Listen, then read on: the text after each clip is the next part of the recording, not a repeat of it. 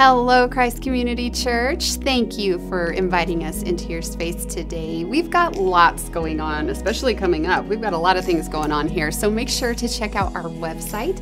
Um, go to our events page, see the different things that are coming on. There's groups on there, ways that you can get connected. There's some courses on there um, for just enrichment.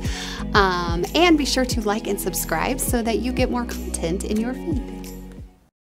Hello, everyone.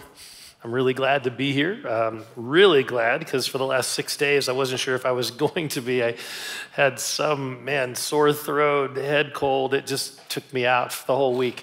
But I'm feeling much better um, today, praise God. And uh, I won't be in the lobby greeting. I'm going to just avoid people um, and try to save my voice for the weekend. But it is really good to be here with you. We are in the, the final week of a five week mini series in which we're slowing down and walking verse by verse through John chapters 18 and 19, where we see an eyewitness account of Jesus' journey to the cross. And it's honestly pretty difficult um, to look at as we see Jesus suffering, but it has also been incredibly life giving for me and, and for us as a church. I feel like this last five weeks has had the presence of God all over it. That's just been my sense that as we as a church have reflected upon and focused our hearts on Jesus' journey to the cross, some of us are fasting from things and they're spending time in His Word through the devotionals. There's just a really cool season that we're in. And, and so I just celebrate that. Um, so last week's passage ended with Jesus declaring these three life altering words It is finished. And then he gave up his spirit. Jesus died. Which brings us to this final section of these two chapters, John 19, verses 31 to 42. So, in this section, John isn't hurrying to the resurrection. He wants us to spend some time reflecting on this painful reality that at this moment in time, in this story, at this moment in time, Jesus is dead. He is dead. So, why is this important? Why does John spend these 12 verses talking about Jesus being dead? Well, there are three reasons that I want to unpack with you, three aspects of Jesus being dead that are super important for us to grasp and understand. First of all, first reason is the certainty of Jesus' death. John, John's focus in verses 31 to 37 is on this very thing. John, as an eyewitness, wants us to know that Jesus really was dead. See, John was writing this manuscript at a time when there were different theories floating around about Jesus and about his resurrection. And one of those ideas was that Jesus didn't really die. So, in, in Princess Bride terms, he was mostly dead. He just wasn't completely dead. And so he was mostly dead. And then, in the cold darkness of the tomb, his body was resuscitated. And that's how he showed up on Easter morning. It wasn't a resurrection, it was a resuscitation. So, John goes after this theory head on. He goes after it head on. So, look with me beginning in verse 31. Now, it was the day of preparation, and the next day was to be a special Sabbath. Because the Jewish leaders did not want the bodies left on the crosses during the Sabbath, they asked Pilate to have the legs broken and the bodies taken down. Now, given the Jewish customs regarding Sabbath, the Jewish leaders approached Pilate to see if he could speed up the dying process by having the soldiers go back and break the legs of those who were being crucified. If their legs were broken, they would be unable to push up on the nails in their feet, enabling them to take another breath, and they would die quicker. I mean, crucifixion, I mean, it's hard to even know how to describe it. It was a horrible, evil practice, like humanity at its worst. It's crucifixion. And, and these Jewish and these religious leaders are fully complicit in its horror. They're worried about their Sabbath rituals. So, would you break the legs of these guys so they die quicker? That's not about compassion. That is, it's complicity in the evil. Verse 32 The soldiers therefore came and broke the legs of the first man who had been crucified with Jesus, and then those of the other. But when they came to Jesus and found that he was already dead, they did not break his legs. So the soldiers break the legs of the other two criminals who were still alive. They were still breathing. They were still alive on the cross, on their crosses. but when they get to Jesus, it's clear to them that he's already dead. So they don't break his legs. See, John's point in telling us this is that if there was any indication of the smallest possibility of life, the soldiers would have broken Jesus' legs. They were ordered to do so, but they didn't. They didn't because Jesus was not breathing. Verse 34 Instead, one of the soldiers pierced Jesus' side with a spear, bringing a sudden flow of blood and water. So, when one of the soldiers takes a spear and pierces Jesus' side, there is no wincing in pain, there's no reaction from the body of Jesus, which would be expected if he were still alive. All that happens is that there's this flow of blood and water. Now, there's a lot of speculation about this blood and water thing. You can read about it online, whatever, if you want, in terms of medically what was going on. And, and there's also maybe people speculating maybe there's some symbolism here John's bringing about, you know, blood and water, cleansing and forgiveness, all that stuff. Maybe, but John's focus here seems to me to be on one thing his eyewitness testimony that Jesus was dead. That's what he's going after here. In fact, look at the next verse, verse 35. The man who saw it has given testimony, and his testimony is true. He knows that he tells the truth, and he testifies so that you also may believe. Now, John, throughout this book, he never refers to himself by name, but it seems pretty clear he is the one who is witnessing these events. John wants his readers to know that he saw this happen. He saw with his own eyes that Jesus was dead. This is his honest testimony, his eyewitness testimony of what he saw.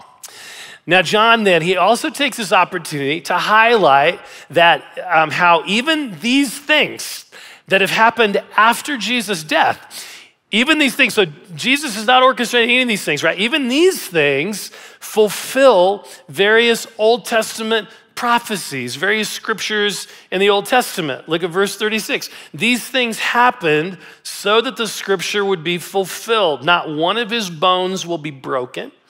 And as another scripture says, they will look on the one they have pierced.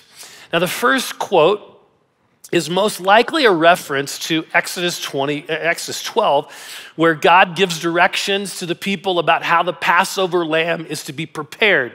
And in, the, in that description, it's explained that not one of the, the lamb's um, legs are to be broken, or bones are to be broken. And, and here we see Jesus, the Lamb of God, whose legs are not broken. But it also could be a reference to Psalm 34, where the psalmist says of the righteous man that God, and I'll quote here, he protects all his bones, not one of them will be broken. so that either one of those could be what the reference John is making here. Now, the piercing scripture it's really fascinating to me. This comes from the book of Zechariah in the Old Testament, again, written centuries before Jesus is, is, is on the cross here, found in Zechariah chapter 12. And God here in Zechariah, he is speaking to him to his people. So God is the one speaking. And this is what he says They will look on me, the one they have pierced and they will mourn for him as one mourns for an only child. I mean, isn't this amazing? God is saying that he himself will be pierced, which is exactly what happens. Jesus, God in the flesh, is pierced by a spear. So John is, is using eyewitness testimony as well as Old Testament scriptures to strongly declare the certainty of Jesus' death on the cross. Why is this important? Well, if Jesus didn't actually die, then the whole gospel story, as described throughout Scripture, falls apart. Jesus had to die in order to take the consequences of our sin upon himself. If he didn't die, then no sacrifice was made for us. And not only that, but just functionally speaking, if someone asserts that Jesus didn't die, then we're still left with the question well, where did he go after his resuscitation, right? He appeared to a few people, and then what? He just lived to a ripe old age, hidden away in some retirement community somewhere or whatever, never to be seen in public again. I mean, that, that makes no sense. He didn't just disappear, right? So, in this section, John is it's kind of an apologetic that he's making here. John is strongly asserting the certainty of Jesus' death. Well, the second aspect of Jesus' death that we see here in this passage is the emotional weight of Jesus' death. Okay, so part of the challenge for us in reading this passage is that we know chapter 20 is coming, right? Uh, we know the resurrection is going to happen. Um, so the, the other day, a couple weeks ago, I, I recorded a, a K State basketball game to watch later, but then I found out the score um, when the game ended, I kind of looked at the ESPN app and I found out the score. Oh, they won. And so I knew they'd won. So when I watched, of course I'm going to watch it, even though I know the score, right? So when I watched the replay later, I wasn't bothered when they were down by 11 points in the second half. I was like, oh, cool, they're going to pull it out. No big deal. I was totally chill. If I hadn't known the outcome, I would have experienced that game very differently, right? I would have, you know, been in an emotional wreck most of the game or whatever. So, so my point is that in order for us to feel the full weight of this passage, we need to try to remove from our minds the, the, the resurrection that we know is going to happen. We need to try to remove that from our minds if possible and enter into what was going on in the hearts of those who loved and followed Jesus. They didn't know a resurrection was going to happen. All right, so verse 38. Later, Joseph of Arimathea asked Pilate for the body of Jesus. Now, Joseph was a disciple of Jesus, but secretly because he feared the Jewish leaders. With Pilate's permission, he came and took the body away. He was accompanied by Nicodemus, the man who earlier had visited Jesus at night. So, this is kind of an unexpected twist in this story. We would expect that Jesus' closest disciples would be the ones doing this. They would be doing something to take care of the body of Jesus, but they're not. We know from the next chapter that his 11 disciples were gathering together behind closed doors for fear of the religious leaders, right? They are in no position to go to Pilate and ask for permission to take the body down. They are fearing for their own lives. Why, you know, why would they do that? It would, you know, why would they do that in, front, in their minds? So this man named Joseph of Arimathea asks Pilate for permission. So who is this guy? Well, the other gospel writers tell us that he was a member of the Sanhedrin, which is a big deal. The Sanhedrin was kind of like the Supreme Court for, for the Jews. And so Joseph is a key Jewish leader who John tells us was also a disciple of Jesus, but he was a secret disciple for fear of the Jewish leaders. But now that Jesus is dead, now that Jesus is dead, it seems like this would be a natural time for Joseph to just continue to be secret about his secretive about his faith or to give it up entirely. I mean, Jesus is dead. Why would Joseph now let anyone know about his faith? But clearly, something was happening in Joseph's heart.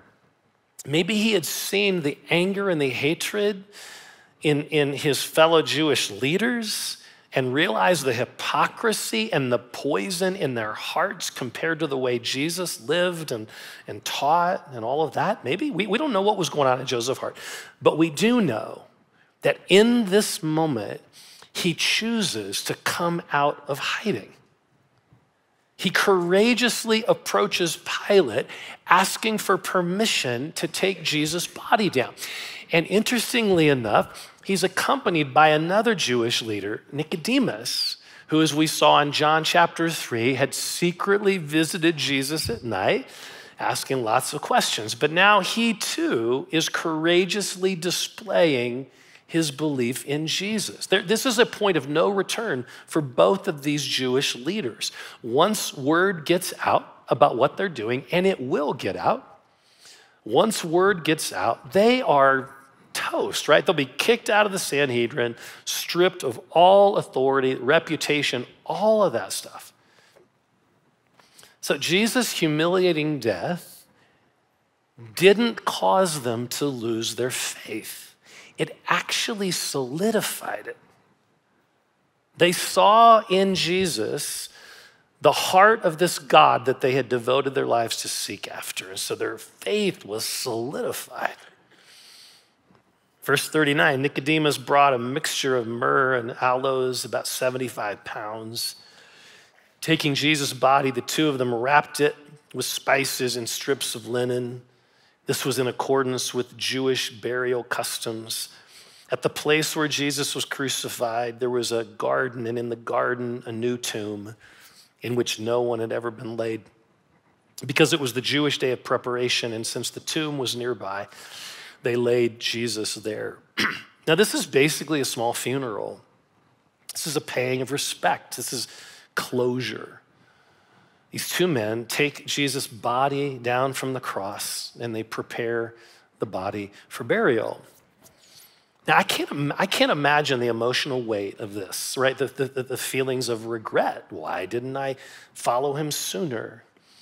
Or the feelings of grief and loss. They had never seen a rabbi like this with such compassion and winsomeness and wisdom and power. And now he's dead. Their, their own Jewish colleagues had killed the best representative of God that they had ever seen. So just imagine their feelings of hopelessness and despair, all, all these emotions that we experience in the face of death. We're, we're, certainly stirring in their hearts. I mean, this is without question one of the, the saddest, darkest moments in human history. The Messiah, God's Son, sent to rescue us, is dead. His lifeless, beaten, bloodied body is laying on a cold slab in a sealed tomb. And yet, here are Joseph and Nicodemus putting their faith on the line when all hope seems lost. Again, they don't know a resurrection is coming, all they see is suffering. And they're still walking by faith. Like, I don't want us to miss the significance of this. Sometimes in Christian circles, there's this hyped up view of faith that if you just have enough faith, your suffering will be healed. Um, but, but what if we pray in faith and it isn't removed? What then? I mean, what, what if our suffering continues? See, if faith is only measured in terms of whether I pray enough faith and then it, you know it doesn't happen, so what, what if our suffering continues? See, that's when things get really awkward, right? Very awkward and uncomfortable. We don't want to say, is it God's fault? Is it my fault? See, the, the problem is for many Christians, we don't have a theology that includes suffering. And this is especially true of American Christianity. We don't have a, around the world, they do have a theology of suffering because they, in a sense, often suffer more than we do. We don't have a, we don't really have a robust theology that includes suffering. We, we have a theology that, that it includes a resurrection, but not the cross. We, we have a theology rooted in Sunday morning, Easter morning, but not necessarily Good Friday.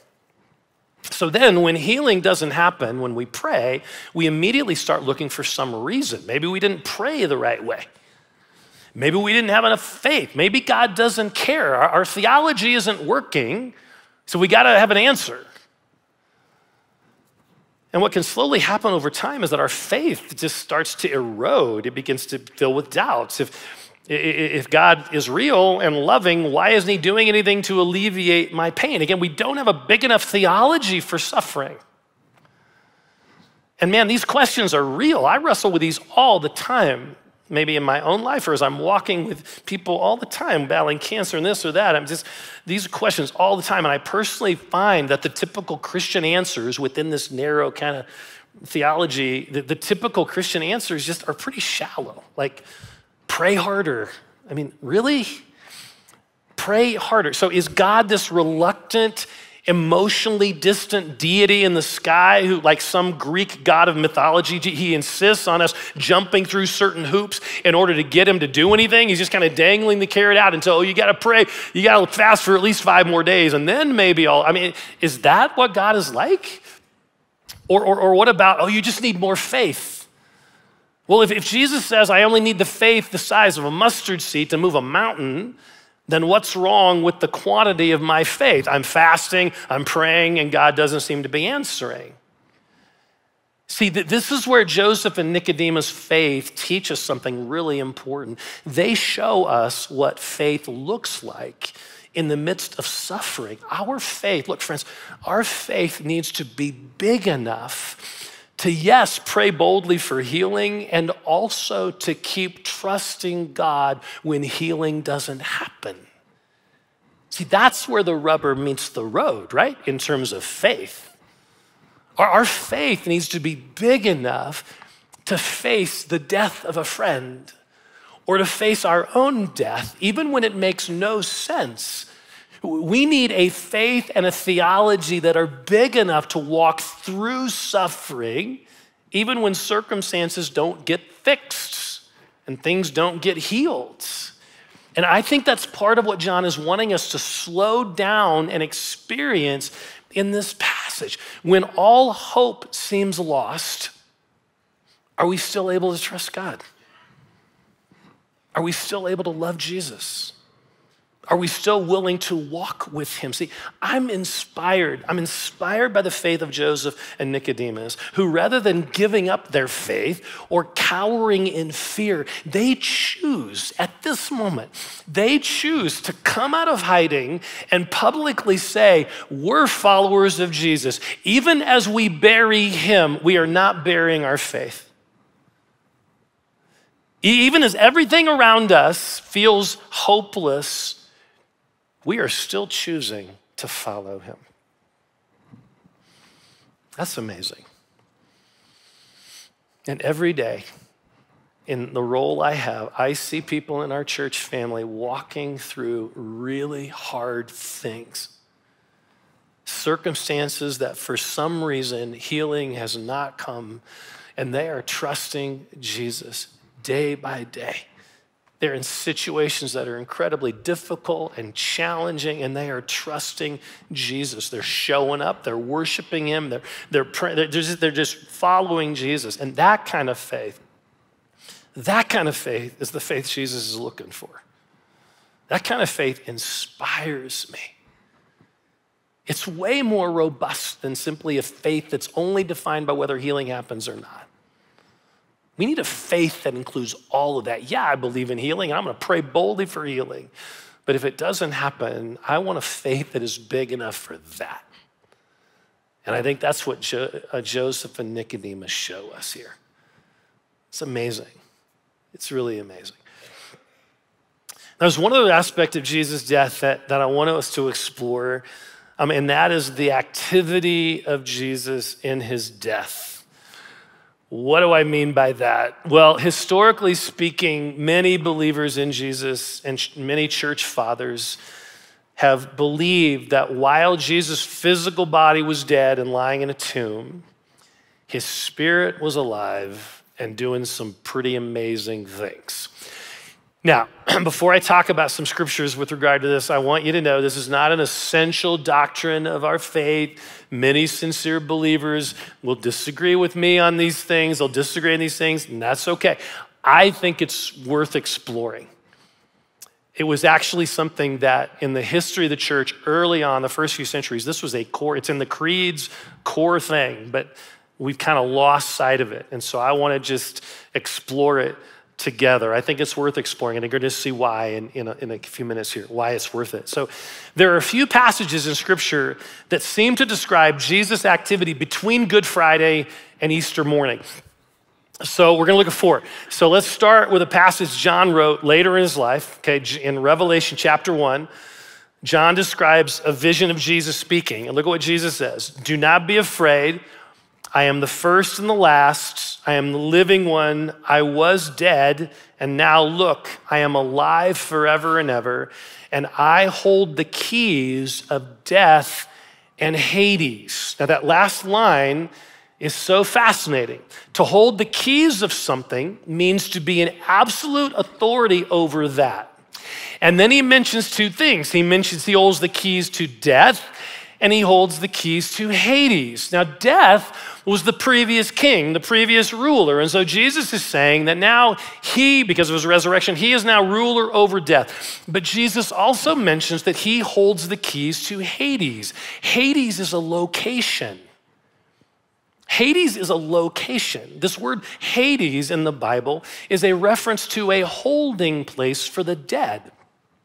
It is a location. It's sometimes translated hell in older translations, but technically it's not hell.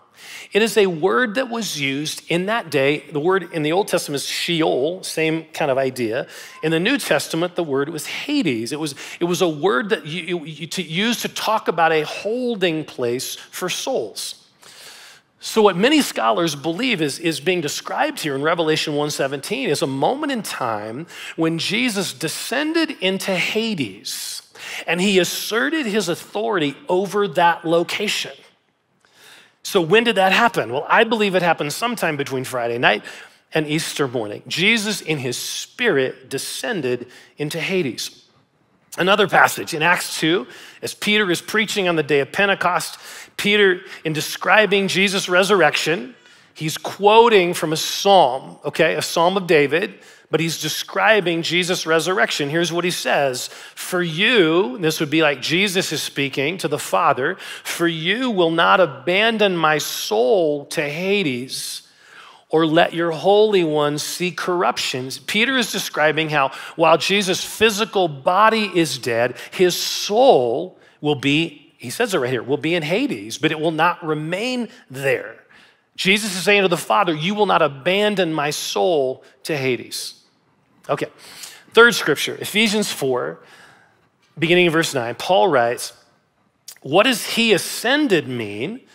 Except that he also descended to the lower earthly regions. He who descended is the very one who ascended higher than all the heavens in order to fill the whole universe. So some scholars believe this idea of Jesus descending refers to Jesus coming to earth, that he descended in his incarnation, came to earth. But other scholars acknowledge that the language often, that the, the language used here often refers to the underworld. And, and when you think about it, the mention of the highest heaven in the whole universe in verse 10, contrasting with the lower regions, seems to be describing something beyond Jesus simply coming to earth. It describes, as one, one scholar articulates, no part of the universe, Hades, earth, heaven, was to be unvisited by Jesus. I love that. Okay. One more passage worth looking at 1 Peter 3, verses 18 to 20. For Christ also suffered once for sins, the righteous for the unrighteous, that he might bring us to God, being put to death in the flesh, but made alive in the spirit, in which he went and proclaimed to the spirits in prison because they formerly did not obey when God's patience waited in the days of Noah while the ark was being prepared, in which a few, that is, eight persons, were brought safely through the water. This is a really challenging passage. I mean, you can, I mean, there's so many different interpretations because there's a lot going on here. And so I'm not saying that this passage is clear on all the details of what's going on. A lot of interpretations. But it seems to me that it is describing something that Jesus did in his spirit immediately after he died. Peter seems to be saying that in Jesus' spirit, Jesus went somewhere and he proclaimed to some spirits in prison who had disobeyed during the time of Noah. Okay, who are these spirits in prison? I don't know, okay? And you can read tons of information about it. No one knows, honestly, um, except God, right? But, uh, but we, don't, we don't know a lot of specifics here. But look, what, what, and, and the other question is, what did he proclaim? We don't know that either. Did he, did he proclaim condemnation? Did he proclaim the gospel? The text doesn't say. What the text does suggest is that Jesus descended into some place in the spirit underworld And he did so for a very specific gospel related purpose, which we know from Revelation 1 included in some way Jesus taking the keys of death and Hades. So when Jesus left that region, it was now fully under his control. Okay, all this is interesting to talk about, at least for me, maybe not for you, but um, what difference does this make to our everyday lives? Look, here, a couple things here. For me personally, this has a huge impact on how I think about death. My death, that moment in time when my spirit will separate from my physical body. That all feels very unknown to me, but it is not unknown to Jesus. Jesus has been to Hades and back. Jesus has been to the realm of the dead. And in doing so, he reveals to us that there is no place in the universe he hasn't visited and ministered in. But there's something else that's really comforting about this. Even when things look bleak and hopeless, even when we are surrounded by death and suffering, even when we're burying, like Joseph and, and Nicodemus, we're burying a friend. Even when we're in the midst of utter despair, guess who is still working behind the scenes? Jesus is. Nothing can keep Jesus from working, even death itself. That's pretty cool, right? Okay, anyway, um, he is working even when we don't see it. Well, what, a, what an amazing journey this past five weeks has been for us to follow Jesus really each step of the way to the cross. So, his betrayal by a friend, his unjust interrogation, his theological dialogue with Pilate about the kingdom, and, and his hate, the hatred from Jewish leaders, and then the brutal beating from the Roman soldiers, then being nailed to a cross naked while soldiers gambled over his only remaining possession. He then proclaimed to the world, It is finished, and then gave up his spirit resulting in his death in his physical body, but an energizing of his spirit to secure his triumph over death and Hades. I mean, what an amazing hope and peace and strength in the midst of suffering can be ours because of Jesus' journey to the cross. You know, as I mentioned last week, look, let's not settle for a Christianity that is limited to an empty tomb. Seriously, let's not settle for a Christianity that is limited to an empty tomb. Let's fully embrace, yes, the empty tomb as well as our Savior hanging on a cross. Jesus suffers with us. Jesus suffered for us. The cross of Christ is God's most powerful and tangible demonstration of his love for you and me. The cross vividly shows us the lengths to which God the Father would go in order for us to experience his forever love. So let's never lose sight of our crucified Savior dying on the cross for us. Let's pray.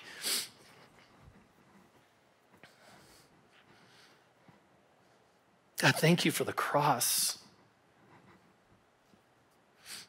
Thank you, Jesus, for all that the cross represents about your heart. It shows us your heart in such a powerful way.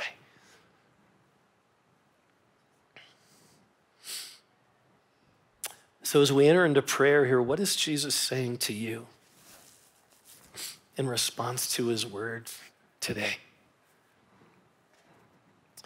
I want to take just a couple minutes here and just in terms of a specific response, I want us to focus on the faith of Joseph and Nicodemus, whose boldest faith moment came in the burying of Jesus.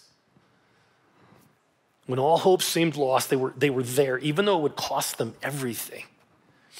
And I'm just wondering, as you're thinking and just quietly reflecting here are there places in your life right now where it feels like darkness and discouragement seem to be reigning. Maybe some dream has died or certain hopes have been dashed. And you wonder, where is God? Why should I still believe in him? Well, Jesus is inviting you to a deeper level of faith. I know you feel like maybe you're losing your faith, but no, he's inviting you to a deeper level of faith. To keep trusting him when you don't understand.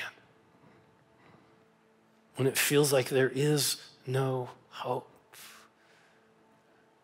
You keep trusting him. And I just believe Jesus wants to remind us that even when things are the darkest, He is still at work. He is still Lord. He is still on the throne and He still loves you. So, God, I want to just pray right now for anyone watching this or anyone here who is in that place of hopelessness, of desperation, of praying and not feeling like prayers are being answered and and they don't know what to do.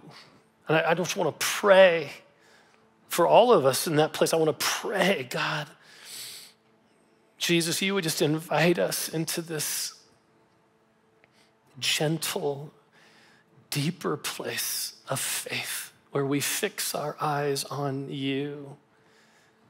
On the cross, we fix our eyes on you and we say yes to you, even when we don't understand what's happening, we say yes to you. Just want to invite you, just say yes to Him tonight. Yes to trusting Him and following Him, even in your uncertainty.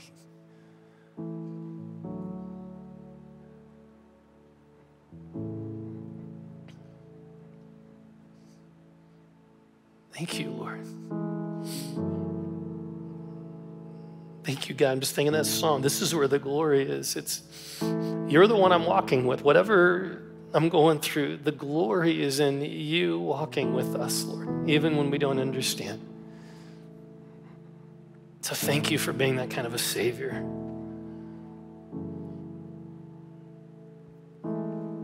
There may be some of you here who maybe this is the first time and you just you want to open your heart to Jesus. He died on the cross for you, He gave His life for you.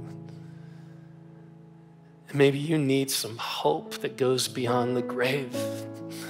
And He's offering that to you. He offers Himself. You can open your heart right now. Just tell Him, Jesus, I place my trust in you, I receive you cleanse me and come live in me, changing me from the inside out through the power of your love. God, we love you. Thank you that we get to walk with you.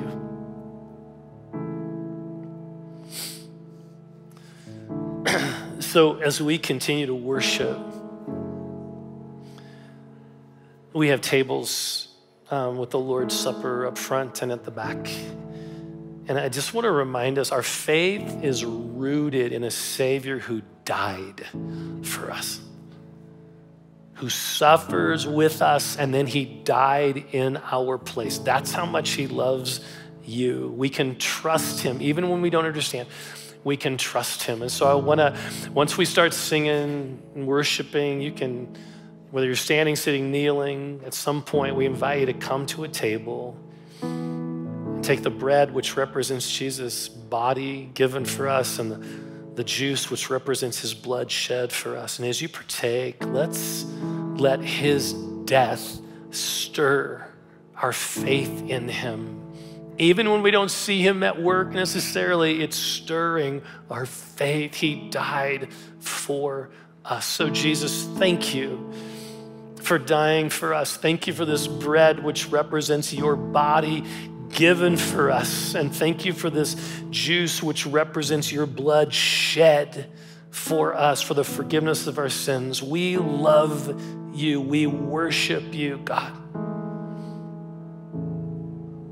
we partake of the Lord's Supper in remembrance of all that you have done for us. Thank you that you are still at work. We trust you, Lord.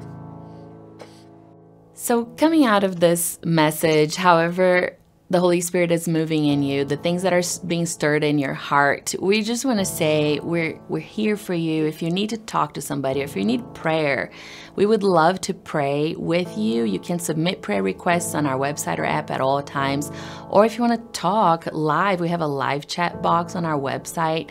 Uh, just reach out. You're not alone, and we're in this together. So have a great week, and we'll see you next time.